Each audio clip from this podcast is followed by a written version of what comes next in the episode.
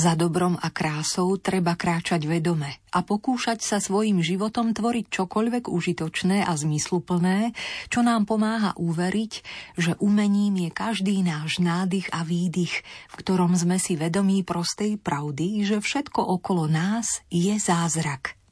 Tento prístup k životu presvitá z nejedného rozhovoru s našim popredným hudobným skladateľom strednej generácie, pedagógom, manželom a otcom mnohodetnej rodiny Lukášom Borzíkom. Nemá ešte 45 rokov, ale už získal rad domácich i medzinárodných ocenení. Okrem pravidelného zaraďovania jeho kompozícií na reprezentatívne albumy slovenskej hudobnej tvorby nahral 5 profilových albumov. Jeho komorná a orchestrálna tvorba pravidelne znie z domácich i zahraničných pódií v podaní popredných interpretov, komorných zoskupení a symfonických orchestrov. Ako to povedať jednoducho a stručne? Jeho hudba v dnešnom nervóznom a agresívnom svete predstavuje oázu pokoja a pokorou naplneného hľadania. Srdečne vás pozývame započúvať sa do skladieb Lukáša Borzíka. V nasledujúcej 60 minútovke to budú ukážky z jeho hudobnej tvorby, ktorú skomponoval ako hudobný šat pre aktuálne spolkom svätého Vojtecha vydanú audiobibliu. O práci na tomto rozsiahlom diele sa rád rozhovorí a ako skladateľ, pedagóg a veriaci muž sa Lukáš Borzík obzrie aj za rokom 2023. Príjemné počúvanie z bansko štúdia Rádia Lumen želáme. Technik Marek Rimóci a od mikrofónu Diana Rauchová.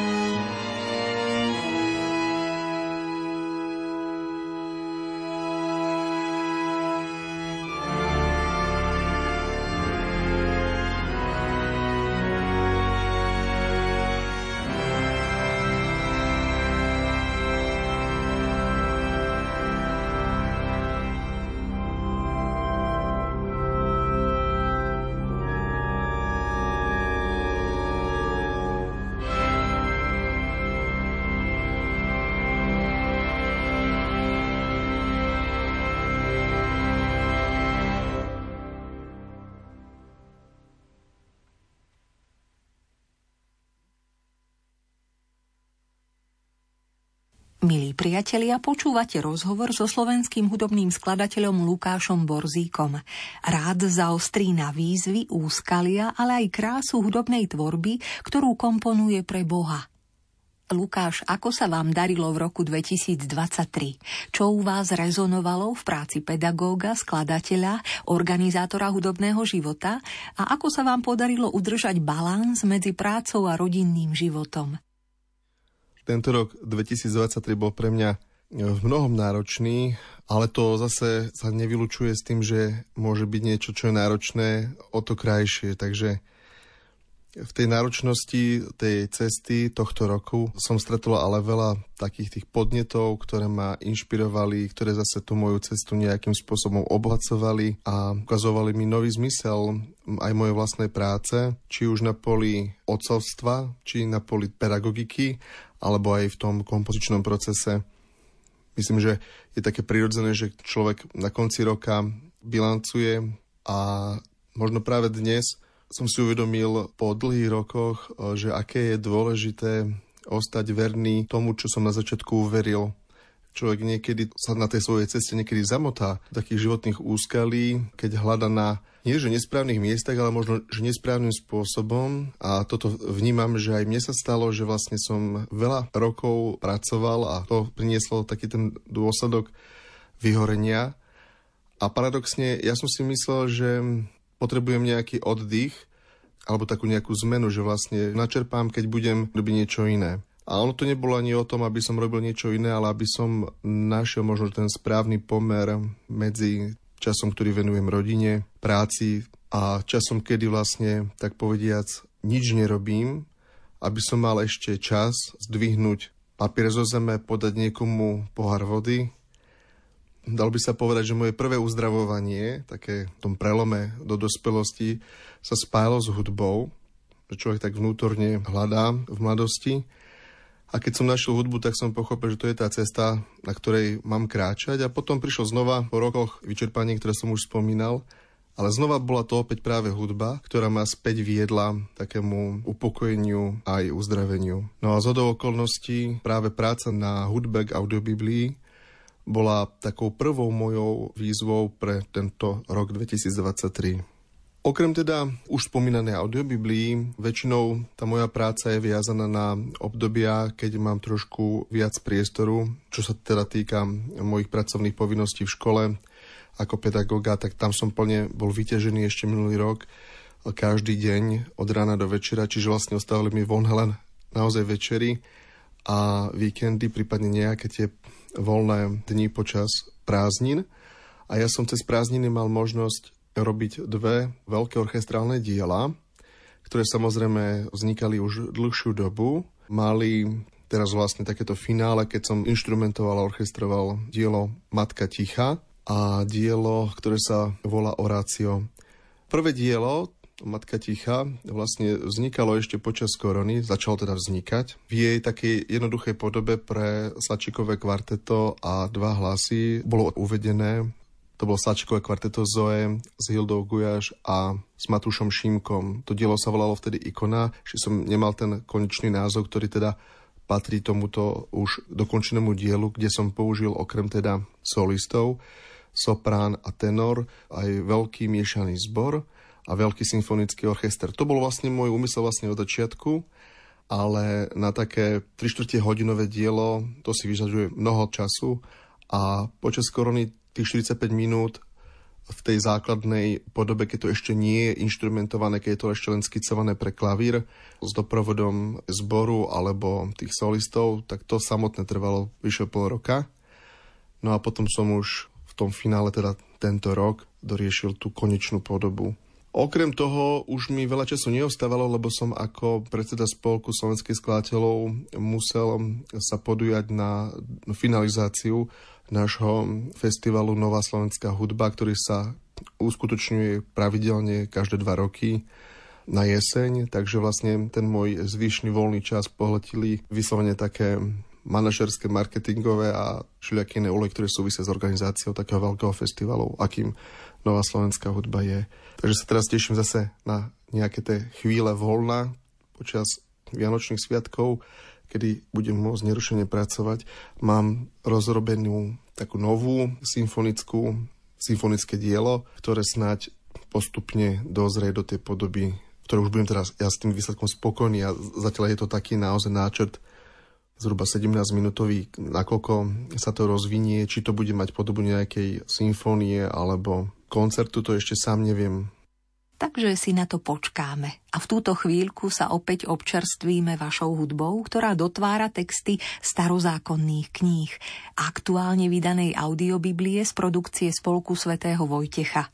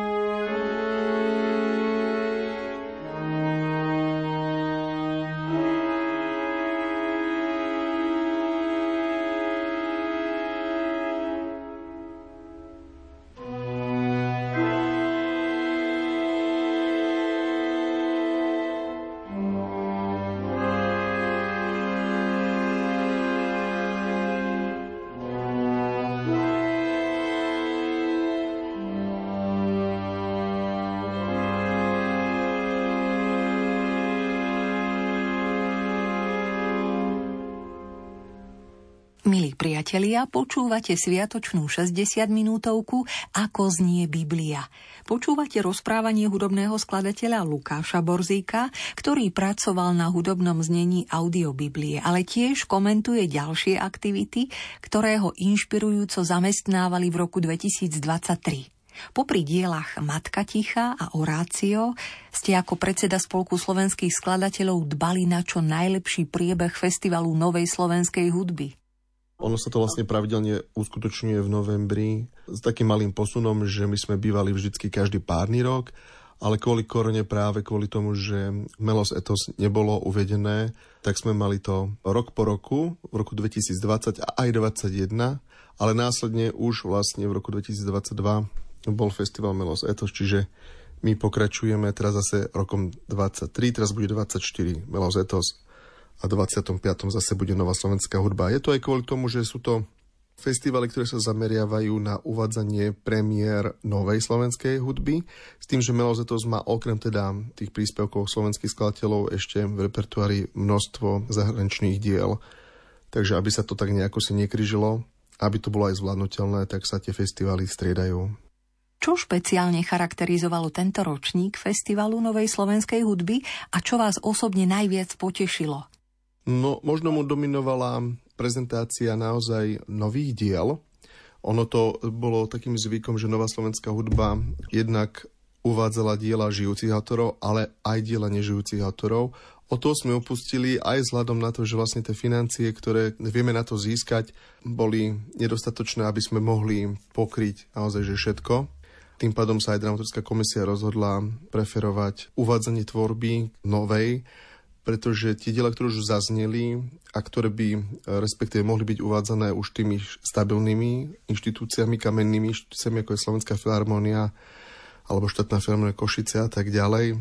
Myslím, že ten priestor sa im dostáva aj tam.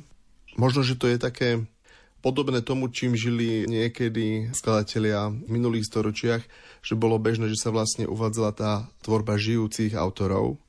Dneska sa tá situácia obrátila, že vlastne dominuje tomu priestoru tvorba autorov nežijúcich, že vlastne do tých kamenných inštitúcií sa chodí v podstate istým spôsobom v odzokách, ja to len parafrazujem, mnohí to žiny podali predo mňou ako keby do múzea, kde môžeme obdivovať tie skvosty a nádheru, ktorú vytvorili naši predchodcovia. Ale ten hudobný trh sa ako keby presmeroval do inej oblasti. Dá sa povedať, že v tej komerčnej oblasti dominuje iný žáner. Súčasná vážna tvorba, to vážne umenie, ktoré sa zaoberá, podobne ako v literatúre, dnešnými témami, alebo keď je to jej duchovná tvorba, že reflektuje vlastne ten súčasný pohľad. Toto ide dosť do ústrania. A vlastne my by sme chceli aj tým poukázať na to, že je dôležité sa vrátiť k tomu uvádzaniu diel žijúcich autorov, pretože je veľmi dôležité, aby tá motivácia prichádzajúcich generácií nejaká bola k tomu, aby tvorili. Pokiaľ by sme od toho upustili. Myslím si, že by, nechcem byť moc patetický, ale niekedy mi to tak prípadá, že vlastne ako keby to bolo natoľko na okraji, že zaniká istým spôsobom to skladateľské remeslo, ktoré je ale dôležité, lebo je naozaj markantný rozdiel medzi umením ako spotrebným tovarom a umením, za ktorým treba hľadať väčšiu hĺbku. V tomto je to vlastne taká náročná situácia. A na Slovensku obzvlášť.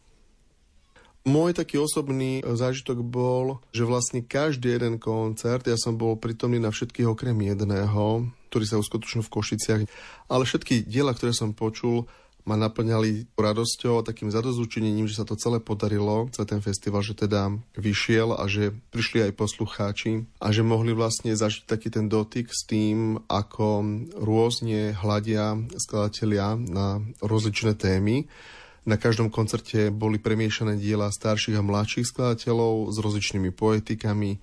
Niektoré viacej možno hľadili na tie duchovné témy, iné na kultúrno-spoločenské, respektíve niektoré na politické témy. Bolo zaujímavé vidieť a počuť, ako hodnotne sa vedia vyjadriť kolegovia aj cez tú hudbu. A hlavne, ja si myslím, že hudba ako každé umenie prináša nejaký moment v rovni metafor, symbolov, tak aj hudba má tú schopnosť, pokiaľ človek je vnímavý a má už ucho vypestované, čo neznamená, že keď príde posluchač, ktorý nikdy tú hudbu nepočul, že sa ho nemôže ničím dotknúť. Naopak, častokrát má záujme, keď niekto počuje prvýkrát tento typ hudby a je tým očerený, aj ma to niekedy prekvapí, ale zároveň mi to hovorí o tom, že je to stále ten jazyk, ktorý vie komunikovať. Ja sa môžem postaviť pred obraz ako nemaliar a môže byť uchvatený len hrou farieb, Niekto iný ale poukáže na určitý symbol, kto je skúsenejší, keď sa teda pýtame a dostávame potom nové možnosti prehlbiť si obzory a vnímať v tej reči tých symbolov odkazy tých autorov, ktoré sú typické pre tú dobu. Lebo ja si myslím, že je dôležité, aby umelec bol aj vnímavý na tie znamenia toby a aby vedel vlastne nájsť aj taký ten kľúč, ako sa vlastne prihovárať svojim poslucháčom alebo tým svojim percepientom, či už je to vo vytvarnom umení, v architektúre, či to bude teda aj hudba alebo báseň. Je tam vždy dôležité ten moment, niečo, čo je spoločné pre nejakú skupinu ľudí. Možno tie nadčasové diela sú chvatné práve v tom, keď sa nejaké také dielo podarí, že je tam niečo univerzálne, čo spája naozaj aj to emočné, aj to racionálne vnímanie toho duchovného sveta, sveta ako takého hovorí hudobný skladateľ Lukáš Borzík a opäť na chvíľku v rozhovore vydýchneme pri jeho hudbe k audiobiblii.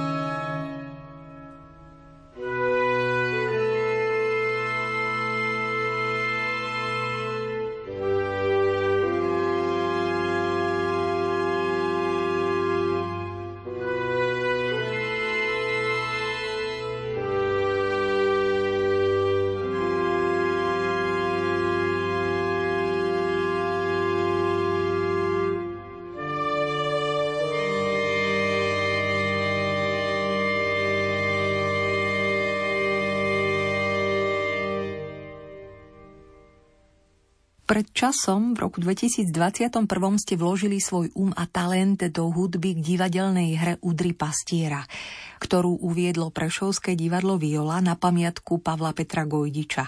Ale máte skúsenosť aj s hudbou ku audioknihe, ktorá vznikla na objednávku kongregácie sestier Matky Božieho milosrdenstva Monikou Hilmerovou načítaný denníček svätej Faustíny. 25 hodín textu doplnených vašou hudbou. Čo vás tieto dva projekty naučili, čo mu uschopnili vzhľadom na neskoršie komponovanie hudby k audiobiblii?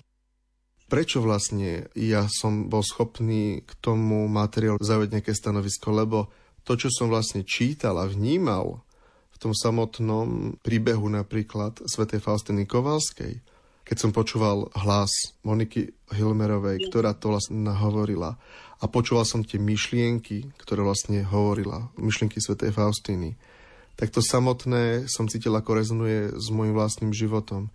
Lebo vždycky nejakým spôsobom to, čo chceme povedať tým druhým, je veľmi subjektívne, ale zároveň si uvedomujem, že každý z nás je nejak prepojený s tým svojim blížnym a tak som ja tiež nejakým spôsobom prepojený, či už so životom Pavla Petra Gojdiča, či už so životom Sv. Faustiny Kovalskej. Cítim s nimi nejaké to spoločenstvo vnútorné, lebo aj oni, tak ako aj ja, sa vyskytujeme v určitých situáciách, ktoré sú analogické a ktoré vlastne pred nás kladú tie podstatné otázky. A musíme sa s nimi boriť. Čiže vlastne tie ich živé príklady ma vťahujú potom hlbšie a viem ako keby sa sústrediť na hľadanie možno ďalších otázok, lebo tá hudba nemusí byť odpoveďou. Môže byť len položením tých otázok, ktoré oni samotní kládli Bohu sebe samým v tých ťažkých situáciách, ktoré zažívali, ale aj v tých radostných situáciách, ktoré sa ocitali. Lebo v ich životoch bolo veľa svetla veľa krásy, to je dôležité povedať, že napriek tomu my častokrát vidíme veľa utrpenia v ich živote, ale to nie je to podstatné. Ja keď som videl či už film o Svetej Faustine, alebo aj príbeh Udry pastiera potom vlastne naživo, ako to fungovalo, tak som si uvedomoval, že v týchto ľuďoch bolo veľmi veľa svetla a že vlastne oni tam na tých miestach, kde bola tma, kde bola tá ľudská pícha, malomyselnosť a tak ďalej, tak ďalej, tak vlastne z nich cez ich tú slabosť vyžarovala Kristová sila. Toto ma vlastne vždycky tak nejaký sprevádza na tej mojej ceste tiež, keď si uvedomujem, aký som ja slabý, aký som nemohúci, ako častokrát nevládzem z tej ľudskej stránky, keď vykročím na tú cestu, som nesený práve tým, čo robím. Že mi to tak aj pripomína niekedy tú myšlienku, ktorú na počiatku Boh hovorí Adamovi, že bude v pote tváre dorábať svoj chlieb, tak vždy, keď sa k tomuto momentu dostanem a opäť som na tejto ceste toho Adama, tak som prepojený s Petrom Pavlom Godičom, so Svetou Faustínou. Konám vlastne len Božiu vôľu a v nej prichádza vlastne potom tá odpoveď, aký má zmysel môj život. Pre jednoho je to písanie hudby, pre iného je to stavanie kostolov, pre ďalšieho je to zametanie ulice. Všetko má vlastne zrazu v tomto význam a preto dokáže pochopiť tú hudbu aj ten najjednoduchší človek, ktorý je verný tomu Božiemu slovu a naopak ja som schopný porozumieť tej jeho práci ako človek a vážiť si tú jeho prácu a byť ňou uchvátený rovnako ako tou najväčšou hudobnou symfóniou.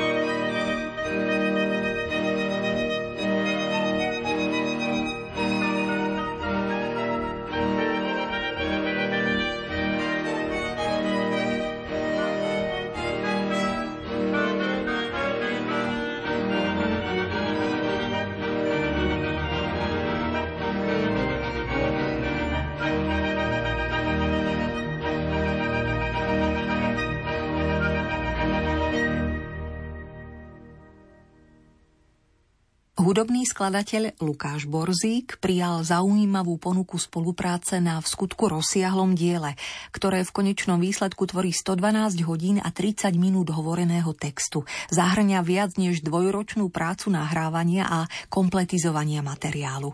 Pre spolok svätého Vojtecha ste skomponovali hudbu do audioverzie prvého kompletného katolíckého prekladu Biblie – s čím ste sa ako veriaci človek a skladateľ pasovali, čo všetko zohrávalo úlohu pri uspokojujúcom hudobnom uchopení celku. Čo vás napadlo ako prvé, keď ste túto ponuku prijali? Neviem si to celkom rozpamätať, jak to bolo, ale v princípe to funguje vždy mne rovnako. Najprv som z toho mierne vykolajený lebo naozaj vždycky ja pociťujem skôr takú predtým bázeň a tú neistotu, že toto je vždycky taký ten základný pocit, to sa nedá proste zvládnuť, že je to príliš náročné. Ale to som zažil asi pri každom jednom diele. Rok mi sa to vôbec nezlepšuje.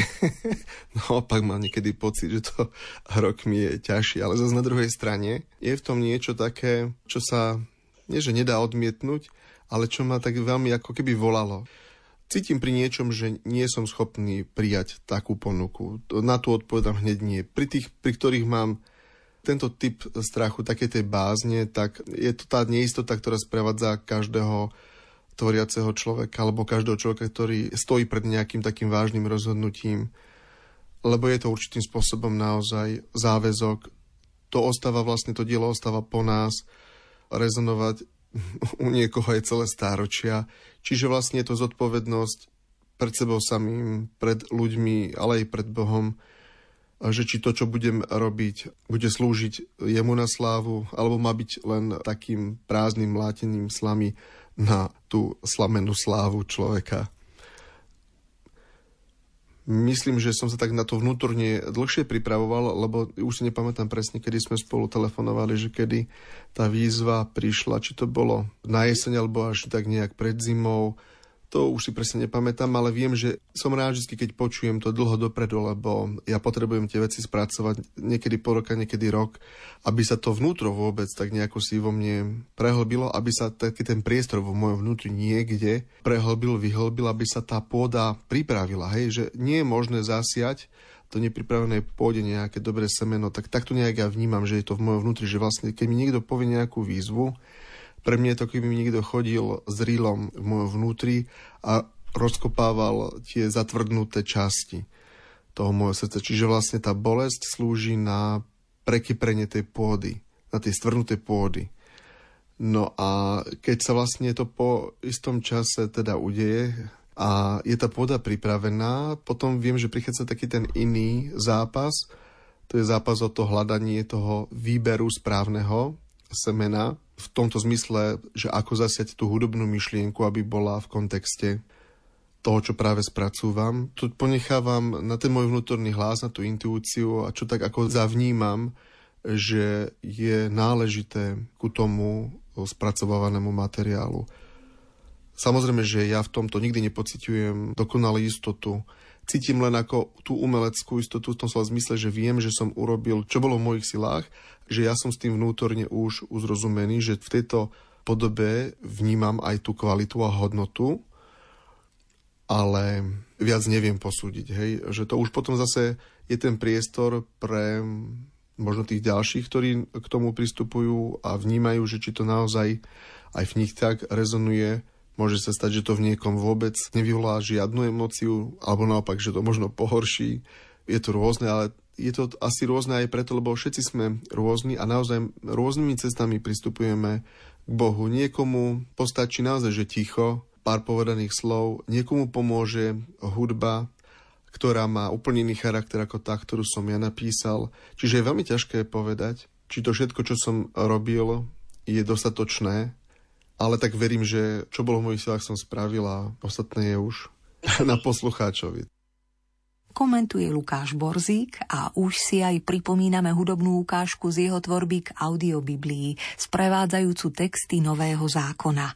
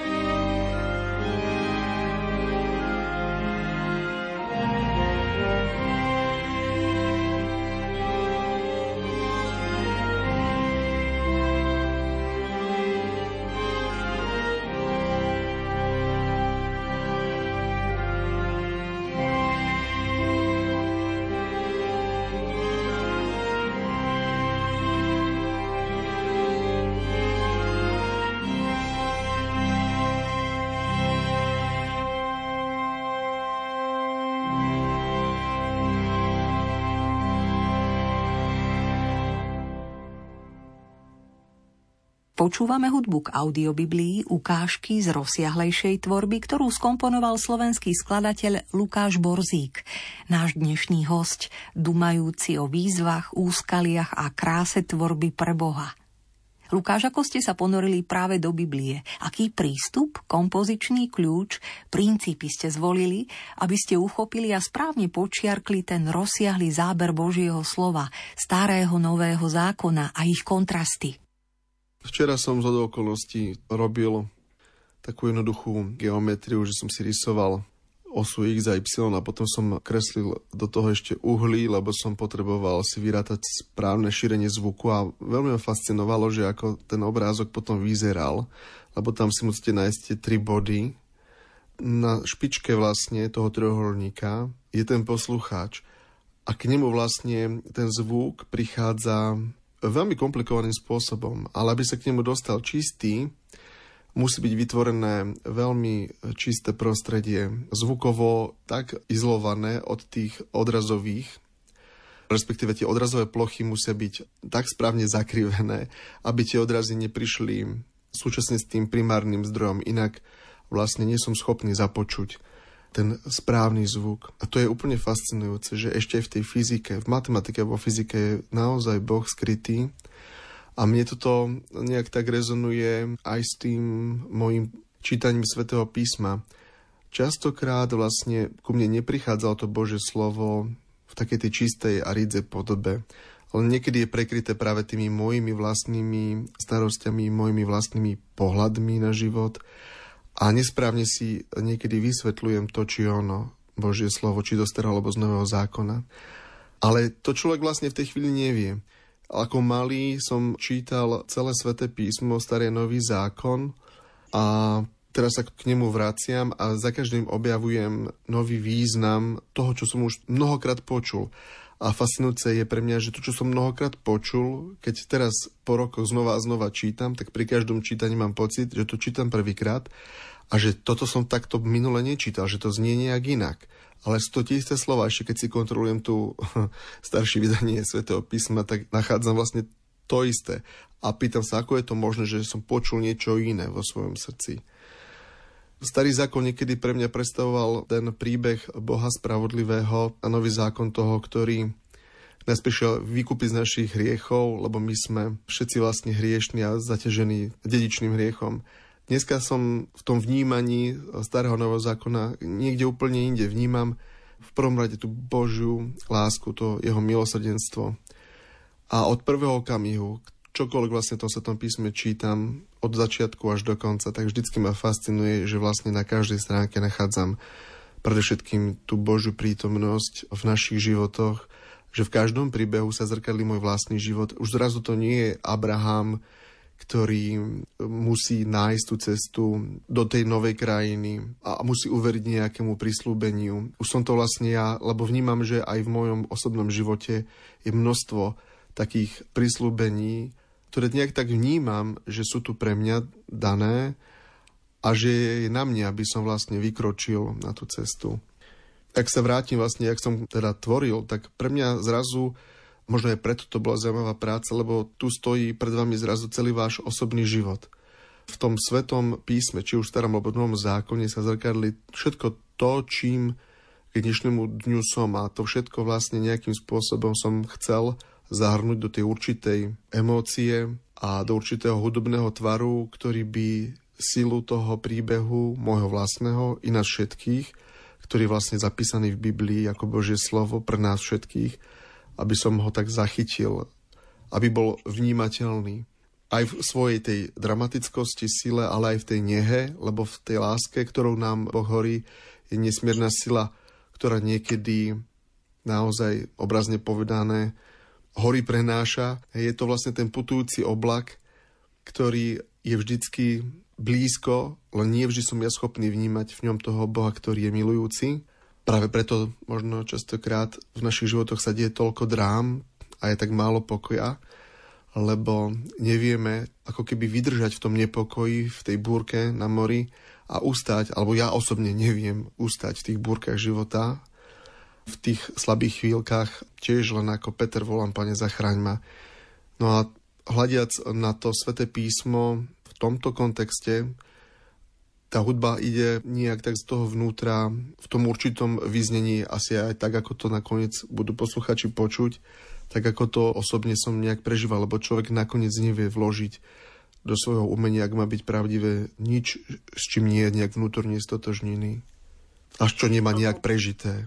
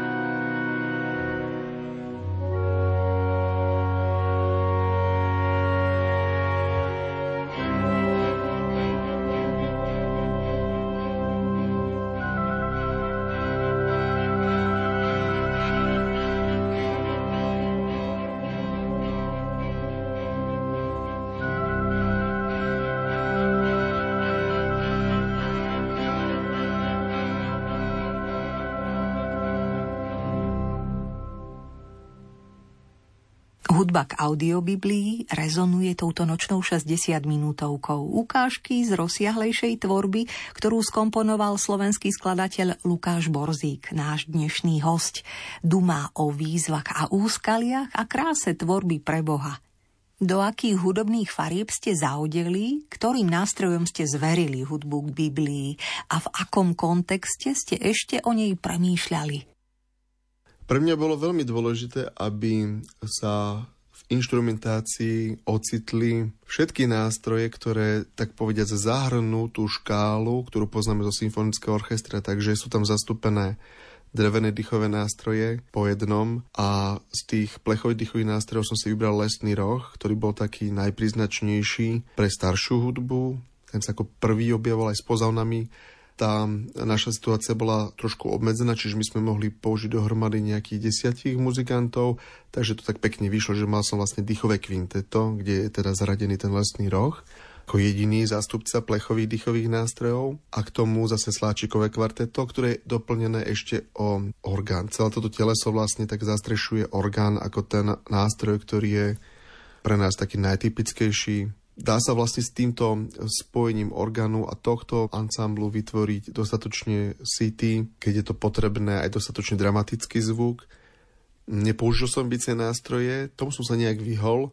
Uvažoval som aj o rôznych iných ešte variantách harfu, som ešte mal na mysli aj tie bicie nástroje, ale nakoniec sa to tak nejak si ustalilo, pri hľadaní tých najlepších farieb ku tým hudobným myšlienkam, ktoré som si zapisoval, sa mi javilo toto obsadenie, teda slačikové kvarteto, dýchové kvinteto plus orgán ako najkomplexnejšie.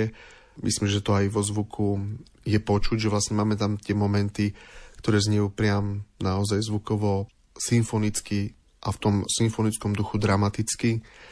A keďže bola možnosť kombinovať rozličné farebné prepojenia, tak vznikal tam veľmi veľa variácií farebných, ktoré ukazujú tú rozmanitosť. Napriek tomu, že tam bolo tých 10 nástrojov, reálne, keď to len matematicky tak vezmem, sa dá vytvoriť o mnoho viac ako len 10 instrumentačných variácií. Čiže v tom je, dá sa povedať, priam nekonečné množstvo variant, ako spraviť to orchestrálne ošatenie tých hudobných myšlienok. Tá číselná symbolika je pre mňa zaujímavá aj v tom, že Najsvetejšia Trojica má ten otlačok svojho prsta vo všetkom, tak aj trojzvuk ako základný kvindakord súzvuk, aby bol naozaj súzvukom, harmonickým súzvukom, začína najprv intervalom.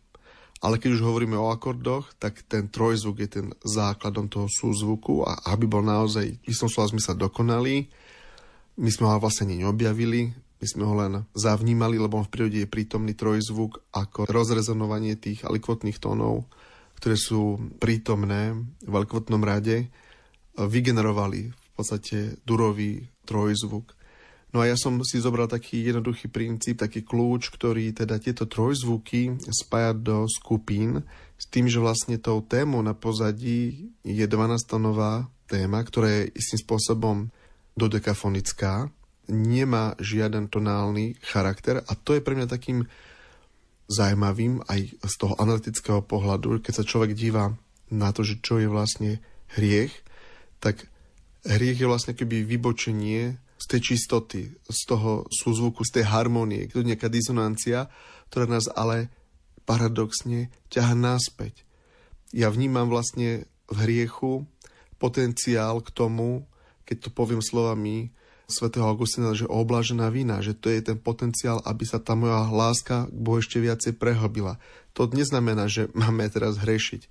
To len znamená to, že v uvedomení si mojej vlastnej slabosti alebo v tých situáciách, v ktorých človek padá, hreší, je zároveň aj to Božie milosrdenstvo, tá ponuka k tomu, lebo cítim to napätie vo svojom vnútri, ktoré má ako keby späť do tej konzonancie, do tej harmónie, do tej čistoty, do tej vnútornej svetosti volá. Neviem, jak by som to inak lepšie vyjadril. Čiže pre mňa je fascinujúce pracovať práve aj s tým dodekafonickým, chromatickým prvkom na pozadí, na ktorom som vlastne postavil ale znejúce trojzvuky, striedali sa tam v tomto ohľade veľmi striktne raz durový, raz molový súzvuk, ktorí tiež majú ten vzájomný protipol, že ten radosť a smútok, ktorým opisujeme durový a molový súzvuk, keď sa to tak zjednodušene povie, sú tými základnými ako keby protipolmi, No ale v tom mojom stvárni, keďže do toho vstupuje ešte melodický 12-tónový rad, ktorý je netonálny, vstupuje istý prvok napätia. My vlastne cítime v tej hudbe, ako nás to napätie kam si ťaha a vedie. A pritom sme stále pri tom Bohu. A ho nie sme schopní vnímať. Ani raz tam vlastne ako keby v tej hudbe nezaznieva žena dizonancia len tak samoučelne. Vždycky jej súčasťou je prítomnosť toho trojzvuku ktorý niekedy nie sme schopní ale zavnímať, lebo pri tom prelievaní tých hlasov vznikajú všelijaké situácie, ktoré ho zniejasňujú. Čiže keď to takto začínam opisovať, tak ako keby znova len analogicky hľadím na svoje vlastné vnútro a hľadím na to, ako sa ja v môjom živote správam voči tým výzvam, ktoré sú na mňa kladené skrz Božie slovo a v kontexte toho, čo odo mňa to Božie slovo vyžaduje Častokrát vlastne Boh ku mne prichádza cez moje deti, cez moju manželku a vidím, ako vlastne tam práve padám, v akej disharmónii som vo vzťahu k ním a cítim vďaka tomu znejúcemu trojzvuku vo svojom vnútri, ako túžim tú cestu vyrovnať a zharmonizovať sa s nimi. Lebo pre mňa tie vzťahy, ktoré sú v hudbe, sú paralelou tých vzťahov, ktoré ja prežívam s mojimi blížnymi. A všetky tie pády, ktoré zazniejú v hudbe, sú mojimi, tak povediac, alebo symbolicky, mojimi vlastnými pádmi, omylmi. A všetko to napätie, ktoré sa túži upokojiť, je v tej hudbe rovnako silne prítomné v mojom živote. Čiže vlastne tá hudba s tým slovom Božím je takto v mojom prípade poprepájaná. Ďakujem vám za úprimné slova, za to, že ste nám dovolili nazrieť do vašej hudobnej krajiny, ale aj do pohnútok srdca, ktoré vás životom k Bohu skrze vzťahy a hudbu vedú. A ešte možno na záver poprosím o dobrožičenie pre všetkých, ktorí teraz počúvajú. Ja to tak vnímam, že vlastne som každý deň pozbudený sám Bohom a preto si prajem, aby aj všetci, ktorí nás teraz počúvajú, možno tak uvedomili tú myšlienku, ktorá ma práve dnes veľmi fascinovala.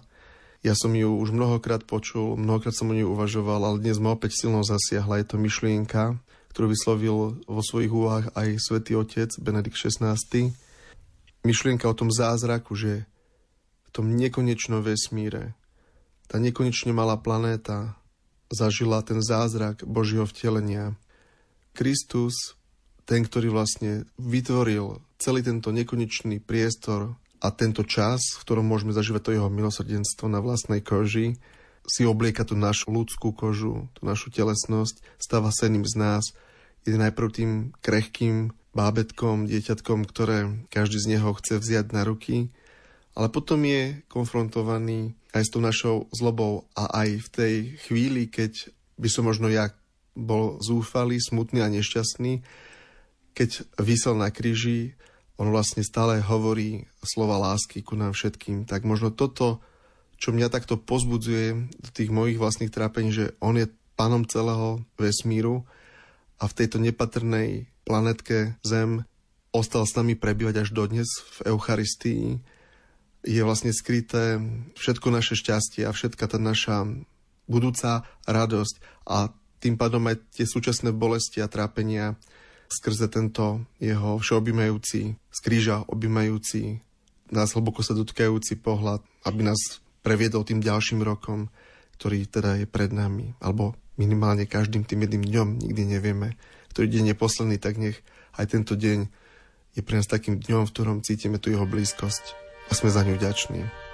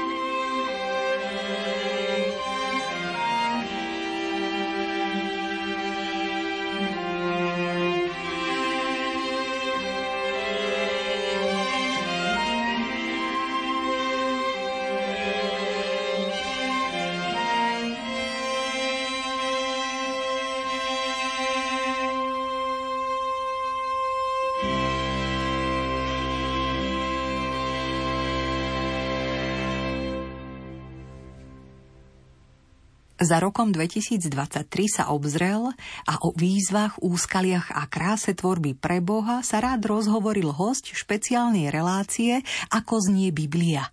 Slovenský hudobný skladateľ, pedagóg, manžel a otec Lukáš Borzík. Z Banskobistrického štúdia Rádia Lumen ďakujeme za vašu posluchácku priazeň a naďalej želáme pokojné chvíle pri počúvaní. Technik Marek Rimóci a od mikrofónu Diana Rauchová.